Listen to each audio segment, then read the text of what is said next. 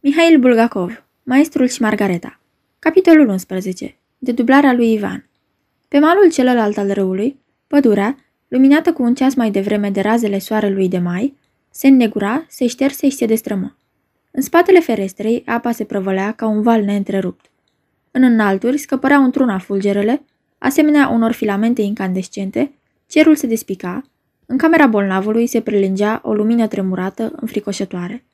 Ivan plângea încetișor, stând în pat și privind râul tulbure ce clocotea cu bulbuci. La fiecare bubuit de tunet, poetul scotea un țipăt jalnic și-și acoperea fața cu mâinile. Pe podea zăceau foile scrise de mâna lui. Le împrăștease vântul ce năvălise în odaie înainte de a se dezlănțui furtuna.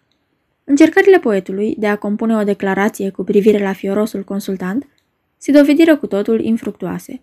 Îndată ce Prascovia Feodorovna, sora cea grasă, i-a înmânat un vârf de creion și hârtie, poetul și-a frecat mâinile cu aerul omului preocupat și și-a făcut loc la măsuță. Începutul misivei se dovedi destul de vioi.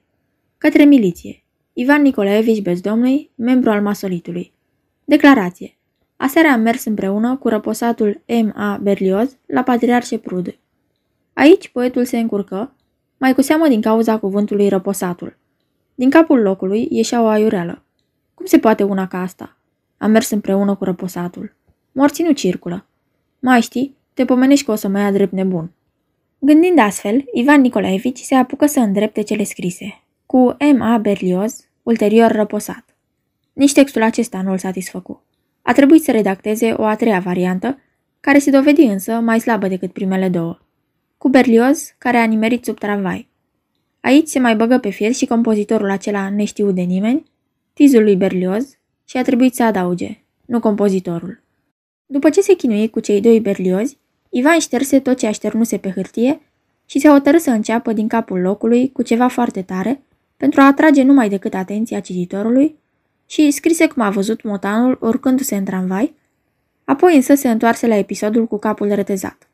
Capul și prezicerea consultantului îl aduseră cu gândul la Pilat din pont și, ca textul să sune mai convingător, Ivan hotărâ să expună povestirea despre procurator, integral, descriind totul din clipa în care acesta, înfășurat într-o mantie albă cu căptușeală sângerie, ieșise sub colonada palatului lui Irod. Ivan lucra sârguincios, ștergând uneori cele scrise, introducând cuvinte noi, încercă chiar să-l deseneze pe Pilat din pont, iar după aceea pe Motan, stând pe labele dinapoi. Dar nici desenele nu i-au fost de niciun ajutor. Și cu cât avansa, cu atât mai încălcit și mai de neînțeles, suna declarația poetului. Atunci când se stârni vântul și când, mânat de departe, se ivi norul acela înspăimântător cu marginile învolvurate, care învălui pădurea, Ima se simți sleit de puteri, neputincios să vină de hac declarației și, lăsând să zacă pe podea, fără să le strângă, firele împrăștiate în toate părțile, izbucni încetișor într-un plâns amarnic. Prascovia Feodorovna, felceriță blajină, intră la poet în timpul furtunii Femeia se arătă îngrijorată, văzându-l că plânge. Trase storurile ca fulgerele să nu-l sperie pe bolnav, ridică filele împrăștiate și cu ele în mână fugi să aducă un medic. Acesta veni, îi făcu lui Ivan o injecție în braț, asigurându-l că nu va mai plânge, că totul are să treacă, are să se schimbe și are să uite. Medicul a avut dreptate. Nu trecu mult și pădurea de peste râu își recăpătă înfățișarea ei de totdeauna. Se profila limpede, copac lângă copac, sub cerul din nou senin, iar râul se domolise. Starea de neliniște și melancolie începu să-l părăsească pe Ivan, îndată după injecție, și acum poetul stătea liniștit, întins, privind curcubeul arcuit pe bolta albastră. Rămase așa până seara și nici nu văzu cum pierise curcubeul, cum se mohorâse și se decolorase cerul, cum se întunecase pădurea. După ce bău o cană cu lapte cald, se întinse iar și se miră singur cât de mult se schimbase firul gândurilor. Se estompase amintirea motanului afurisit, nu-l mai înspăimânta capul retezat și, mutându-și gândul de la el, Ivan începu să raționeze că, de fapt, în clinică nu-i deloc rău, că Stravinsky este o minte și o celebritate și că e extrem de plăcut să ai de-a face cu el. Pe deasupra, aerul serie era corăs și dulce după furtună. Casa durerii ațipea.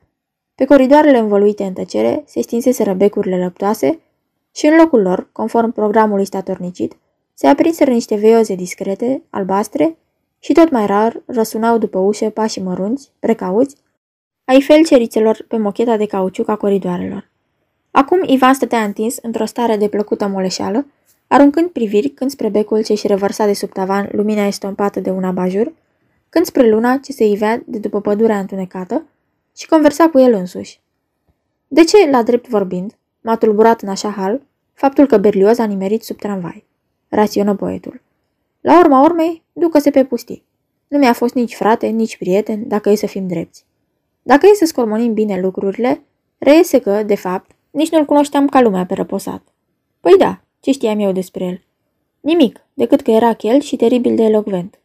Mai departe, cetățeni, își urmă discursul Ivan, adresându-se nu se știe cui, iată ce trebuie să analizăm. Ce m-a apucat, spuneți-mi și mie, de m-am înverșunat așa împotriva acelui consultant enigmatic, magician și profesor cu unul dintre ochi negru și gol. La ce bun toată acea urmărire stupidă? De ce l-am fugărit, numai cu izmene pe mine, cu lumânarea în mână, iar apoi de ce toată aiureala aceea din restaurant? Ia, te rog, ia, zise deodată undeva, în lăuntrul său, sau la urechea lui, Ivan cel de altă dată. Că Berlioz o să moară cu capul retezat, el a știut-o dinainte. Și atunci, cum să nu mă tulbur? Ce să vorbim, tovarăș? Obiectă Ivan cel nou, la spusele celuilalt. Până și un copil înțelege că nici nu e un lucru curat.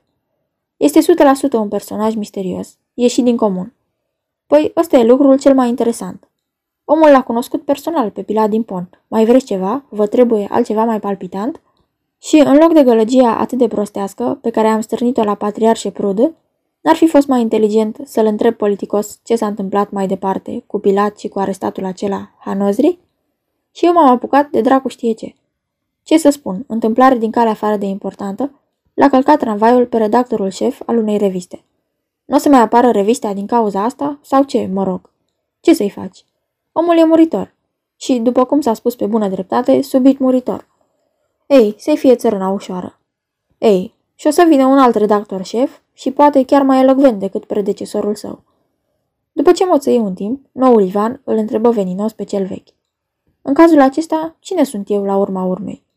Un nătărău, răspunse distinct de undeva o voce de bas, care nu era a niciunuia din Ivan și care semăna grozav cu vocea groasă a consultantului. Ivan nu se simți ofensat pentru epitet. Din potrivă, plăcut surprins la auzul acestui calificativ, zâmbi și ațipi liniștit. Somnul se furișea spre poet, îi se și năzărise un palmier ce se înălța proptit într-un picior gigantic, trecuse prin fața lui motanul, dar nu era deloc furios, ci vesel. Într-un cuvânt, somnul era gata-gata să-l fure de-a binelea pe Ivan, când odată grilajul ușii se dădu la o parte fără zgomot și în balcon răsări o siluetă tainică. Ferindu-se de lumina lunii, îl amenință pe poet cu degetul. Fără pic de teamă, Ivan se săltă în pat și zări pe balcon un bărbat.